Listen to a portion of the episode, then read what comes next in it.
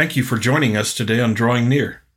This podcast is designed to help in drawing near to God through reading God's Word and then applying its truths to our lives. If I can be of assistance to you, feel free to reach out to me through my email address in the description section of this podcast. We know a lot about Jesus, don't we? There is much about him that's familiar to us. Yet, there's something about Jesus that just seems beyond our ability to understand. I don't think we grasp the magnitude of his glory. Today on Drawing Near, we are exposed to truths about Jesus. Yet these truths are difficult to appreciate. Let's open our Bibles to Hebrews chapter 1 and study Christ, the appointed heir. And as we prepare for today's study, let's pray together.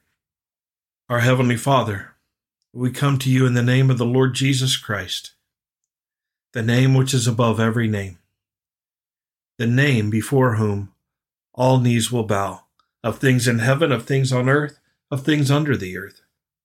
He is Lord. Father, we thank you for the truths that we learn about Jesus. But he's not just a subject to be studied. He's a master, a Lord, a king to be served.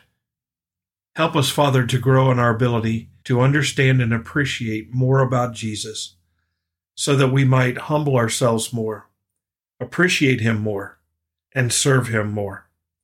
Guide us in our study. Guide us into worship. It's in Jesus' name that we pray. Amen. Let's begin our study by looking at Hebrews chapter 1, verses 1 and 2. God, who at various times and in various ways spoke in time past to the fathers by the prophets, has in these last days spoken to us by his Son, whom he has appointed heir of all things, through whom he made the worlds.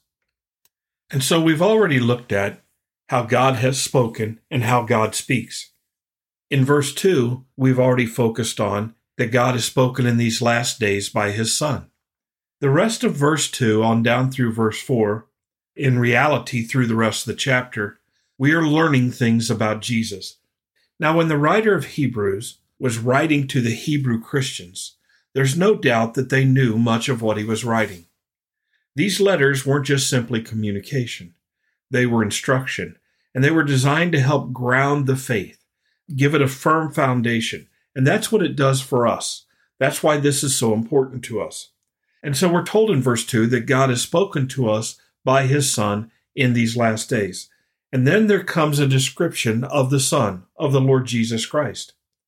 It's the Son whom He, God, has appointed heir of all things.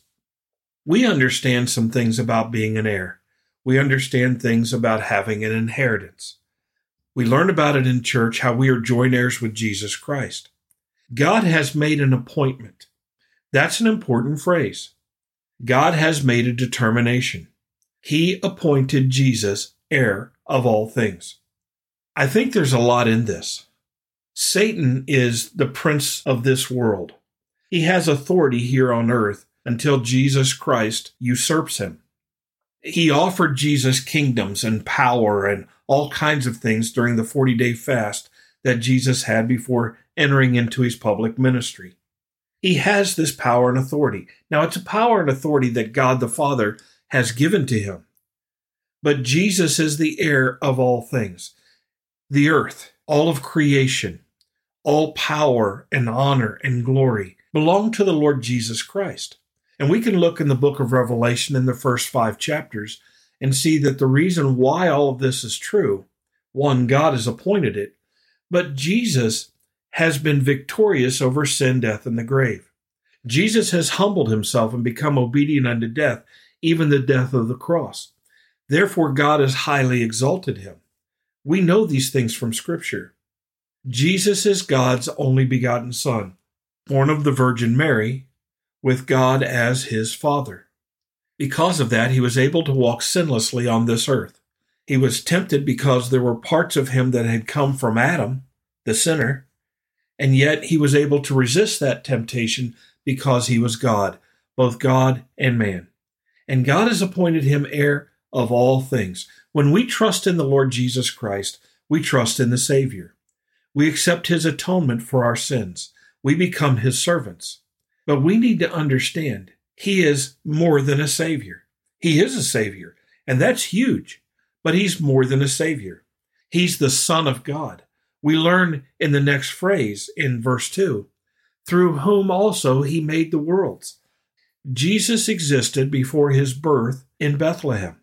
There is a pre incarnate aspect to Jesus. In other words, before he became flesh, he still existed. Jesus was not a created being, he is a creator. God created the worlds, God created the universe, God created everything through Jesus Christ. My understanding of this is God said, Let there be light, and Jesus brought light into existence. Jesus, the Lord Jesus, God Jesus, works with God the Father to bring about creation. The Holy Spirit has an aspect in this as well. We see the Holy Spirit hovering over the surface of the deep in Genesis chapter 1. These things are amazing. The complexity of the working of God needs to not be underestimated. It's a struggle for me sometimes to listen to writers and preachers and teachers. I struggle about this concerning my own beliefs and my own teachings. We want to put God in a box. We want to manage God, not control him, but manage who God is. We are the ones who define him. We are the ones who tell everybody exactly. And God is more than we can conceive. God is more than we can explain. We do not have adjectives accurate enough to explain God. We can't comprehend his workings. They're mysterious. They're as high as the heavens are above us. They're beyond our grasp and understanding. And this is true about the Lord Jesus Christ.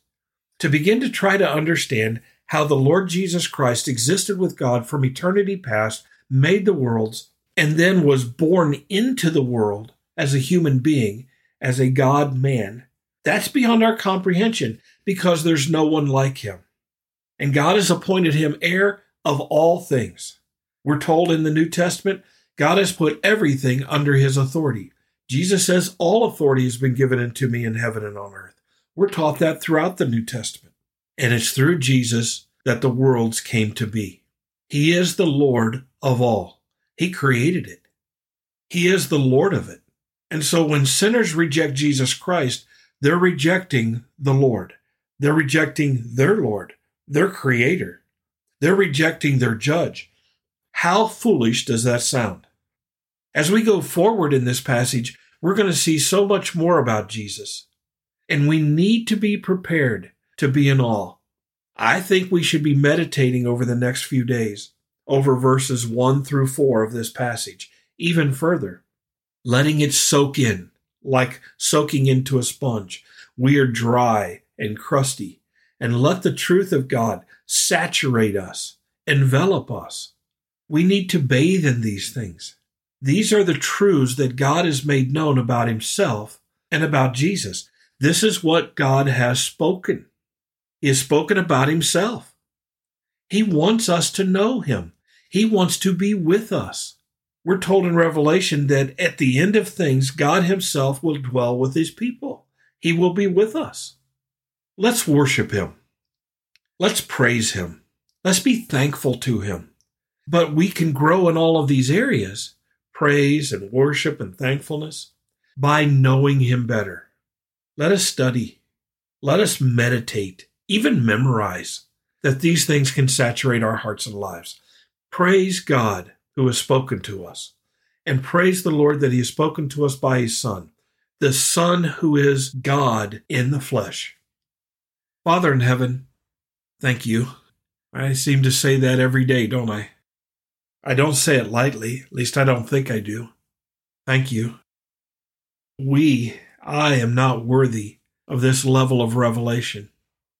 We are not owed this. It's only by your grace. It's only by your mercy that we exist. We are sinners. We have walked away from you, and yet you have sought us and bought us with the blood of Jesus Christ. Thank you. Help us to walk in this knowledge today. Help us to be stimulated to study, to read, to think, to bathe in these truths. I ask this in Jesus' name. Amen. Thank you for studying with us today. You can subscribe to this podcast on Apple Podcasts, Google Podcasts, or Spotify. Drawing Near is a ministry of FBC Tipp City, based on the truth that if we will draw near to God, He will draw near to us.